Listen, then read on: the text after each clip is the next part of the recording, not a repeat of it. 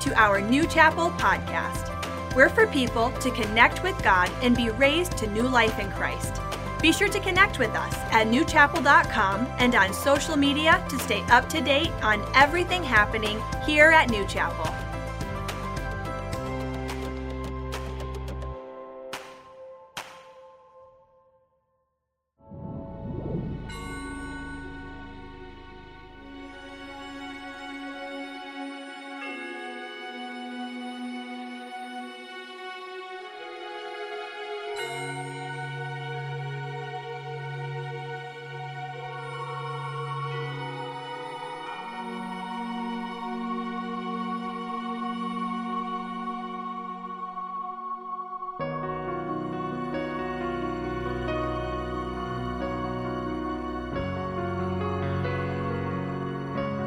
For a child will be born to us, a son will be given us, and the government will rest on his shoulders. His name will be called Wonderful Counselor, Mighty God, Eternal Father, Prince of Peace. There will be no end to the increase of his kingdom or of peace on the throne of David over his kingdom to establish it and uphold it with justice and righteousness from then on and forevermore. The zeal of the Lord of hosts will accomplish this. God sent the angel Gabriel to Nazareth, a village in Galilee, to a virgin named Mary. She was engaged to be married to a man named Joseph, a descendant of King David.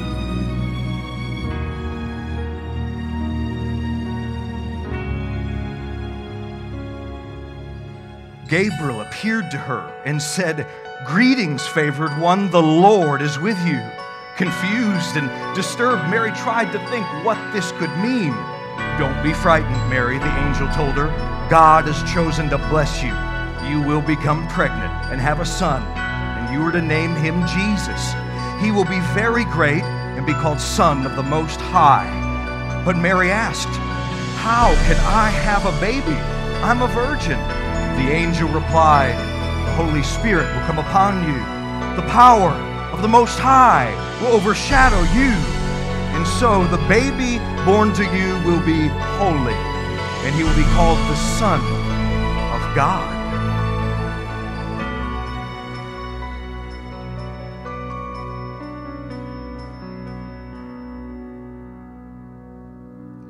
While Mary was still a virgin, she became pregnant by the Holy Spirit. And Joseph, being a just man, decided to break the engagement quietly, as to not disgrace her publicly.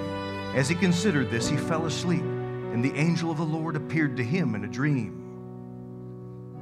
Joseph, son of David, the angel said, Don't be afraid to go ahead with your marriage to Mary, for the child in her has been conceived by the Holy Spirit, and she will have a son, and you are to name him Jesus for he will save his people from their sins. All of this happened to fulfill the Lord's message through his prophet Behold, the virgin will conceive a child. She will give birth to a son. He will be called Emmanuel, meaning God with us. This prophecy from Isaiah 7 and verse 14 was given 700 years before Jesus was ever born.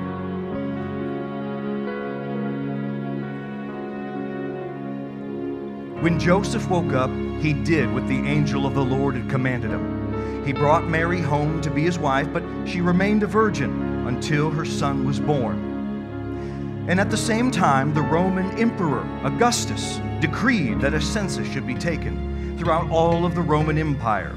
All returned to their hometowns to register for the census. And because Joseph was a descendant of King David, he had to go to Bethlehem in Judea, David's ancient home. He traveled from the village of Nazareth in Galilee and took with him Mary, his wife, who was great with child. And while they were there, there came time for the baby to be born. She gave birth to her first child, a son, and wrapped him in swaddling clothes and laid him in a manger. That night, there were shepherds in the fields outside the village guarding their flocks of sheep. Suddenly, an angel of the Lord appeared among them and the radiance of the Lord's glory surrounded them. They were terribly frightened, but the angel reassured them Do not be afraid, he said. I bring you great news of great joy for everyone, a Savior, yea, the Messiah. The Lord has been born tonight in the city of David, and this is how you'll recognize him. You'll find a baby laying in a manger. And suddenly, the angel was joined by the vast hosts from heaven, the armies of heaven praising God and saying, Glory to God in the highest, and on earth peace, goodwill toward men.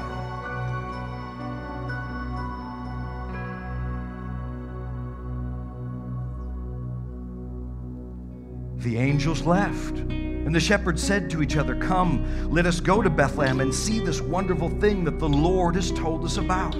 So they ran to the village and found Mary and Joseph, and there was the baby lying in the manger.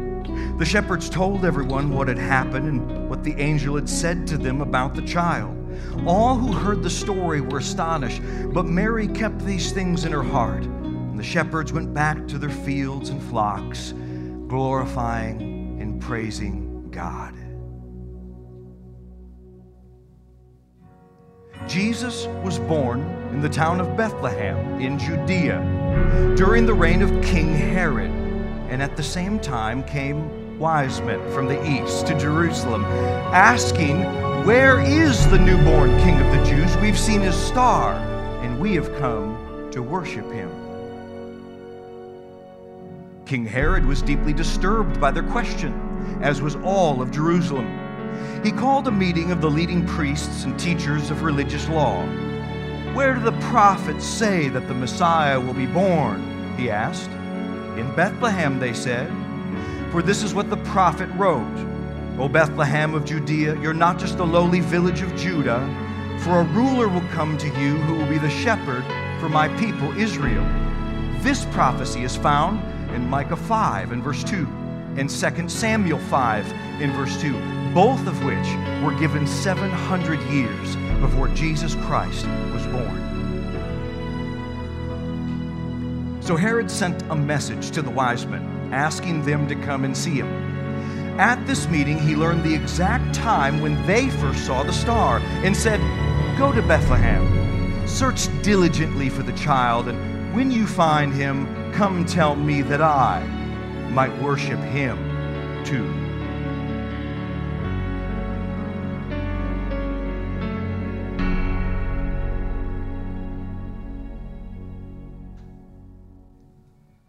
After this meeting, the wise men went on their way, and once again the star appeared to them to guide them to Bethlehem. It went ahead of them and stopped over the place where the child was. When they saw the star, they were filled with joy. They entered the house where the child and his mother were, and they fell down and worshiped him. They opened treasure chests and gave him gifts of gold, frankincense, and myrrh. But when it came time to leave, they went another way because God warned them in a dream not to return to Herod.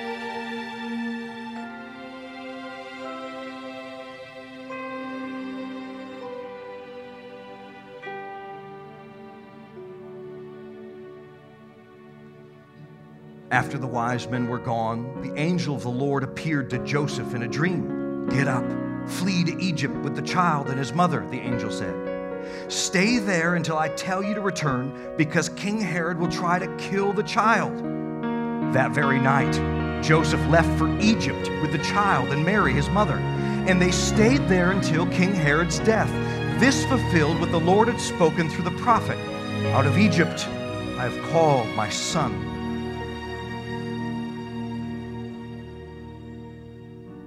Herod was furious. When he learned that the wise men had outwitted him he sent soldiers to kill all the baby boys in and around Bethlehem who were two years old and under because the wise men had told him that the star had first appeared to them about two years before. Then later, when Herod died, God's angel appeared in a dream to Joseph in Egypt. Get up, take the child and his mother, and return to Israel. All those who wish to murder the child are dead. So Joseph obeyed. He arose and took the child and his mother and re entered Israel. When he had heard, though, that Herod's son had taken over as king of Judea, he was afraid to go there. But then Joseph was directed in a dream to go to the hills of Galilee. On arriving, he settled in the village of Nazareth, thus fulfilling the words of the prophets, for he shall be called a Nazarene.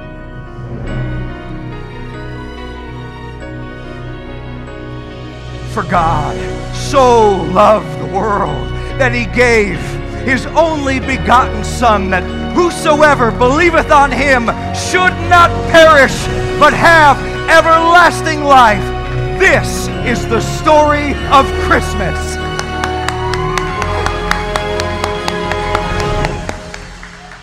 Well, Merry Christmas one more time. Uh, if we haven't had the chance to meet, my name is Joe Bevilacqua.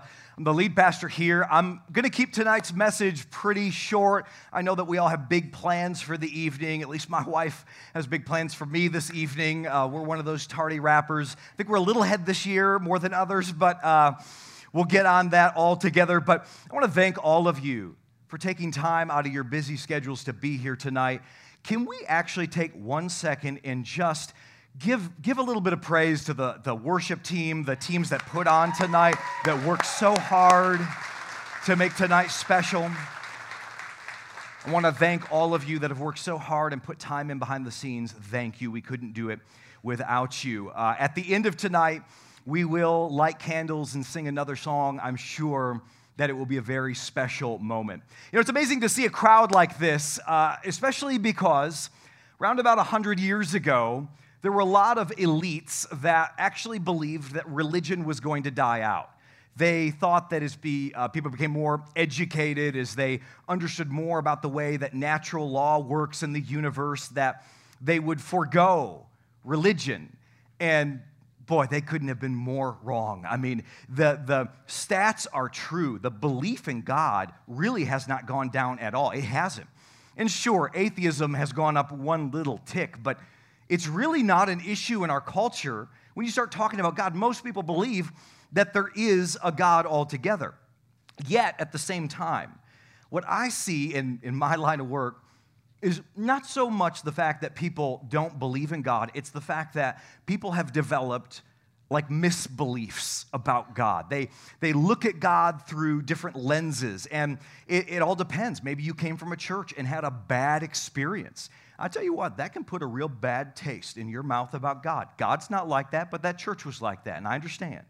Maybe you've uh, been told certain things about God, or, or maybe even godly people, people that loved the Lord, told you things that weren't true about Him, and it was severe and, and, and it was drastic, and it gave you this impression about Him that really turned you off. We all have these different lenses that we look at God through. Uh, the first one that I hear of more often in people's life is people look at God as a disapproving parent. They look at God and they think of the times where they were in the doghouse with their mom and dad when they messed up, right? And uh, they, they never could get it right, you know? Uh, have you cleaned your room? You missed a spot.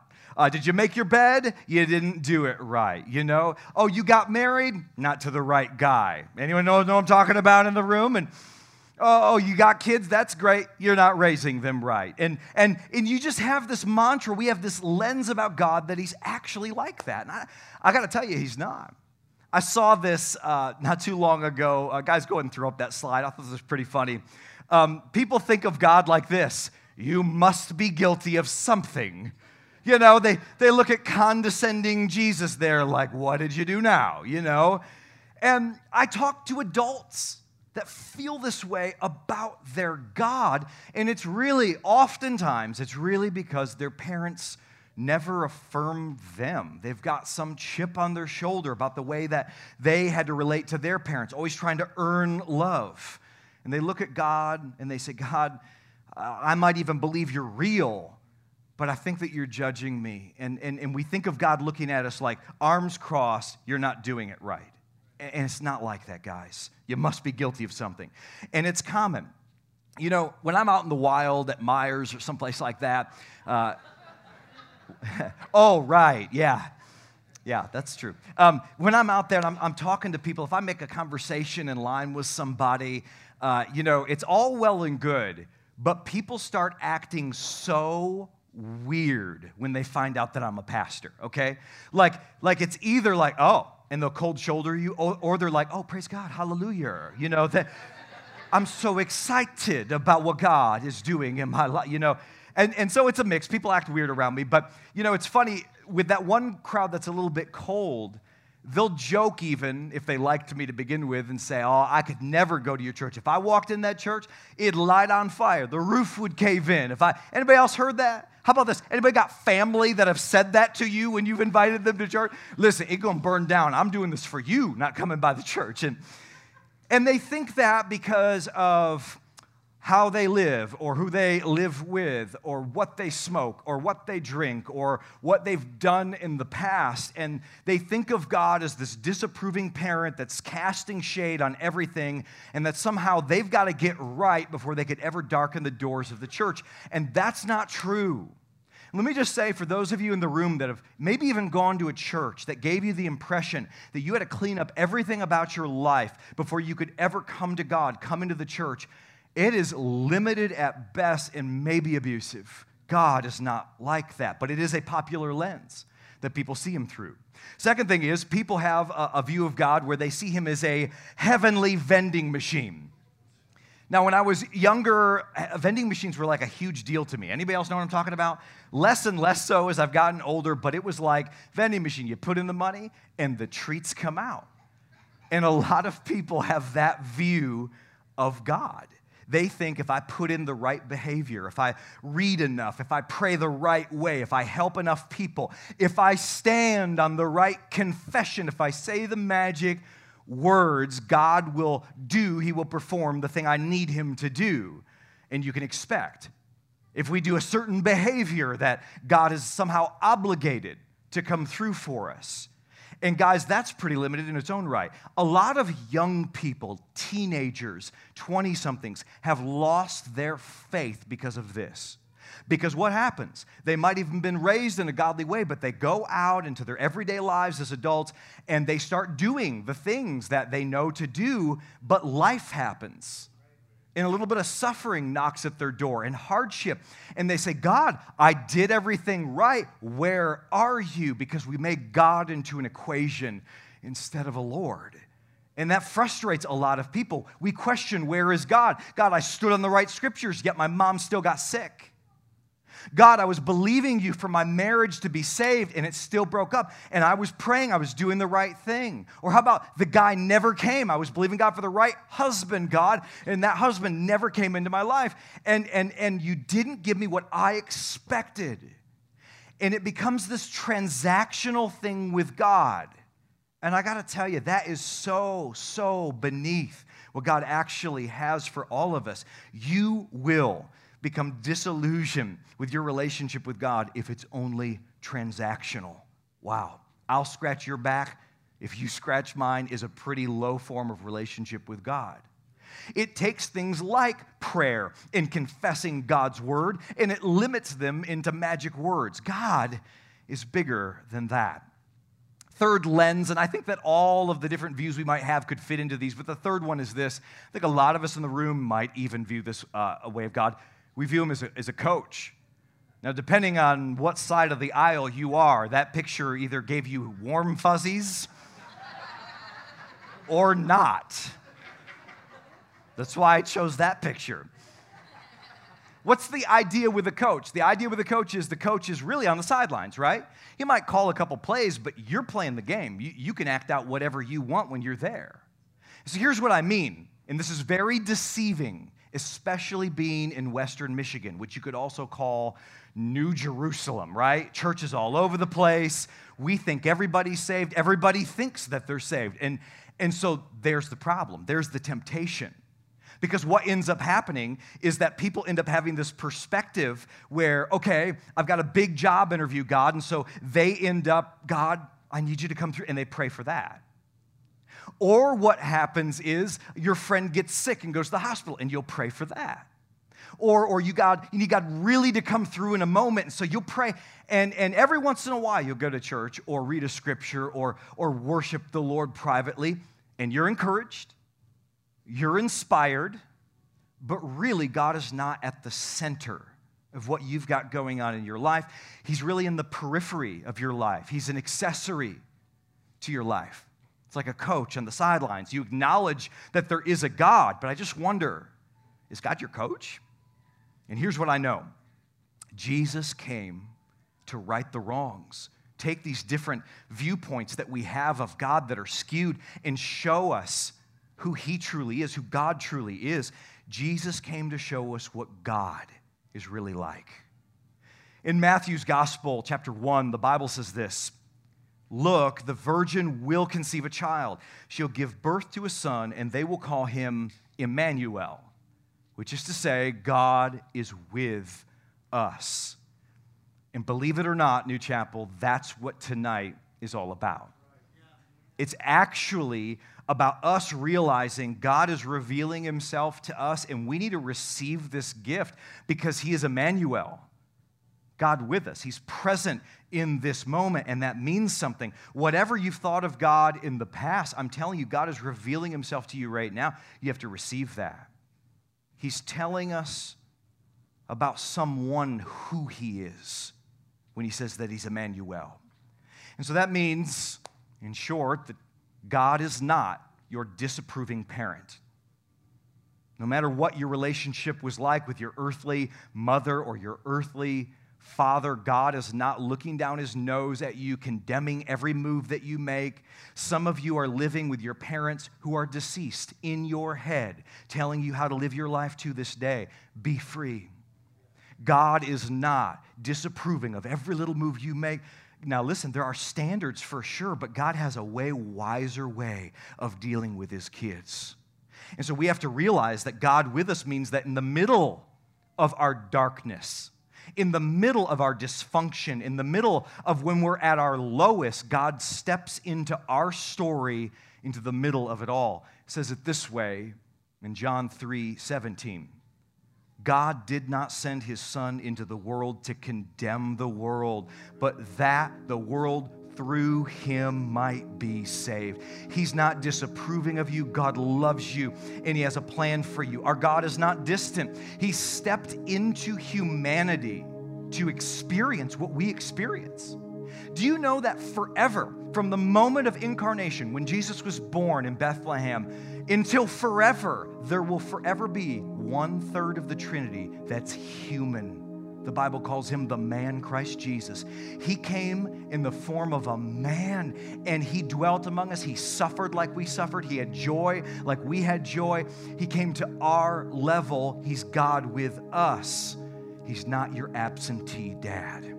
It also tells me this if he's God with us, God is not our heavenly vending machine. Thank God he's not. He's not waiting for you to put all the good things in, put good behavior in.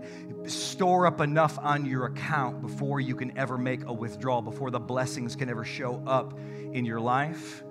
Our God is actually far better than all of that. Romans 11 Who has given God so much that he needs to pay this person back? I love that scripture.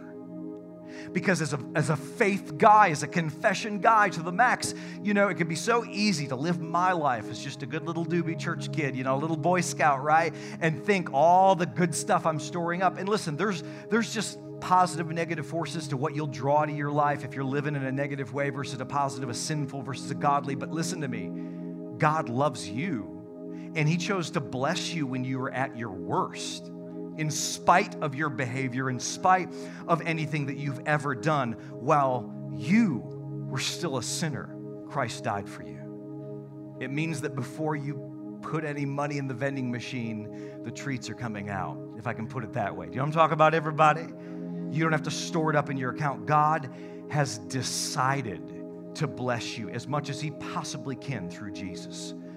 in Romans 8, the Bible says, that God didn't spare his own son, and how shall he not with him freely give us all things? He's not holding back from you.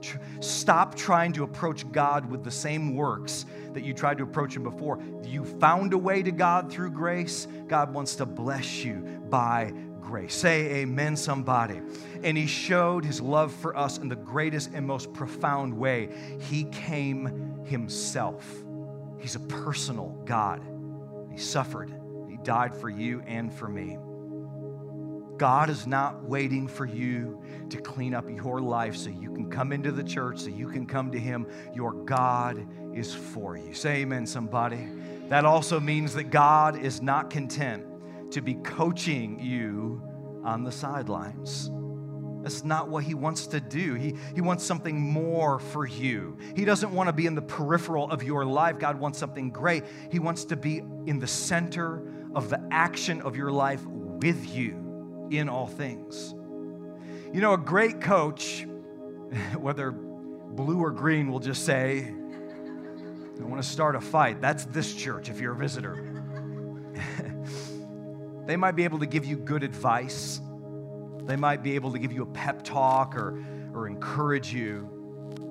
But there's never been a coach who would die for you or could die to save you. And Our God died in our place on a cross with our name on it, and He made that way. He doesn't want to be the coach, He wants to be in the center of all of the action. We needed a Savior, and that's who Emmanuel, Jesus Christ, is. He is God with us. Do you see how our lens can be so easily skewed? How we can have an imagination about God that doesn't line up with who He showed Himself to be in Scripture, and it can be written black and white, but this world will try to tell you something about Jesus. Uh, really, He's not that way at all. Wow. So when we celebrate Christmas, sure, we're celebrating a birthday, and that's great. But it's so much more than just a birthday. It is Jesus coming into a dark, dark world and being the light for all of mankind. If you came uh, today and you're willing to stand with us, got one of these candles, that'd be awesome. Let's all stand up together. If you don't have a candle, you can just slip your hand up. Our ushers can serve you one of those. Be happy to do that here today.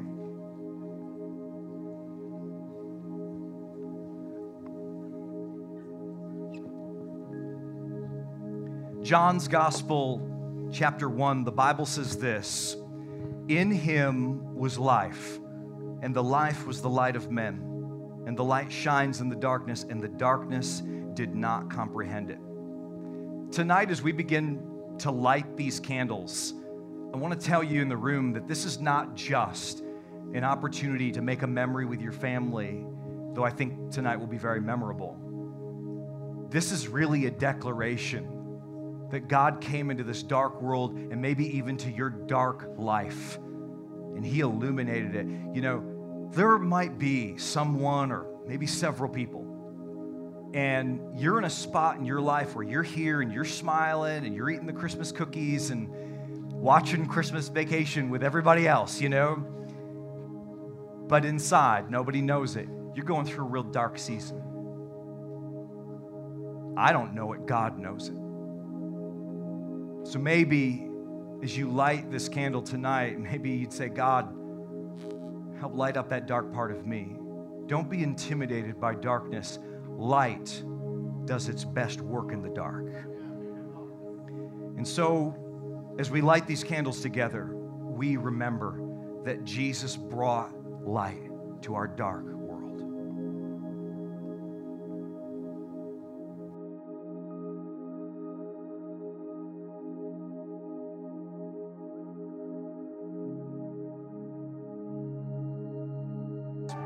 candles all together. You can have a seat all over the room. It's amazing that moment when we all have our candles together. It's so powerful, isn't it? And it speaks so much to the work that God has done in our hearts and in our lives. And, and still, I know that there's people that come into services like this, and you hear messages like this, and you might not know the Jesus that we know. Reason why we're confident and steadfast in a world that is, the world's done lost its mind, everybody. I'm just telling you. The reason why is because our hope is secure and anchored in Jesus. It's not about getting your life so right with God for Him to accept you. He comes into your life and gives us all the ability to live better with Him. And so, what I want to do is Just put it out there. Maybe you're in the room today and you're saying, Pastor Joe, that's me. I don't want to live this life like I had. I, I want a different year in 2022. I want to make Jesus Lord of my life. If you're in this room, just with every eye open and every head raised, if you want prayer in this room, could you just slip your hand up real quick? Just want to pray for you. Yeah. Let's bow our heads, close our eyes. Let's all pray this, even those of you that have a solid relationship with God. Let's all pray this as a declaration of our faith with those people that are coming to God tonight. Pray, Dear Heavenly Father, I come to you today in Jesus' name. You said in your word, if I would call Jesus Lord, I would be saved. Jesus, I now call you Lord. Forgive me of my sin. Wash me clean of all unrighteousness. I thank you for forgiving me. I thank you for making all things new. In Jesus' name, amen. Can we give it up for those people that accepted Christ? Praise God. Listen, if you prayed that, the reason why people are excited on what is, by all accounts, a pretty traditional service for New Chapel is because we're excited about the decision you made. We made it, and we know it makes all the difference. There's freedom for you in Jesus. We need you to take a next step. And I'm not going to call you down to the front and embarrass you, nothing like that. But on the connection cards that we mentioned earlier, uh, those same cards that first time visitors and even people with prayer requests are going to be filling out, I need you to grab one of those and check the box that says, I accepted Christ. Put your info on there. Nobody's going to know why you're doing it. But we need to send you a note talking about next steps that God has for you in your faith. I don't want you waking up after Christmas vacation being like, I got saved, now what? I want to help you. God has big things for you, the least of which is to fill out that card. One more time, church, let's give it up for those people that accepted Christ. Louder than that. Come on, gang. hey, you can stand up on your feet. I hope that you enjoyed tonight. At this moment, I have two minutes and 30 seconds still on the clock. It's a Christmas miracle, everybody. I do want to let you know that when we come back uh, in the new year on January, I think it's January 2nd, uh, we are starting a brand new series called Brazen Jesus. Uh, leave it to your pastor to not preach, have the best year ever sermon. Nope, I'm going to go Brazen Jesus on you but it will be a series that you will not forget. And I do believe it will offer you the opportunity to have the best year ever. We believe you can have the best year ever if you have the best year of your life spiritually. And so we want to help you with all of that. Don't forget this Sunday, I don't know if I've mentioned it this month at all, we ain't having church. So if you show up, you just became the duly elected one day pastor here at New Chapel. So don't show up. We will be streaming services online uh, for those people that weren't able to make it tonight. And, uh, and then finally, on your way out tonight, you'll notice a table with some little black uh, uh buckets. Uh, that would be the ideal place for you to place your candle as you're leaving so you're not trying to drive down Alpine, letting your light so shine before men. That's horrifying. Um, everybody give it up for my beautiful wife. I wanted to come up here and pray for the people with me. Ray, you want to come up here too? Go ahead, give it up for my boy Rayo. His first address to the church. You want to pray for the people? Can you lift your hands out to him? The Lord bless you and keep you. Make his face shine on you, be gracious unto you. The Lord lift up his countenance upon you and give you his peace. And as you go, Merry Christmas. We hope that you were encouraged and brought closer to God during this message. You can listen to any of our past messages and series either on this podcast or on newchapel.com slash watch. And be sure to connect with us on Facebook or Instagram to stay up to date on everything happening here at New Chapel.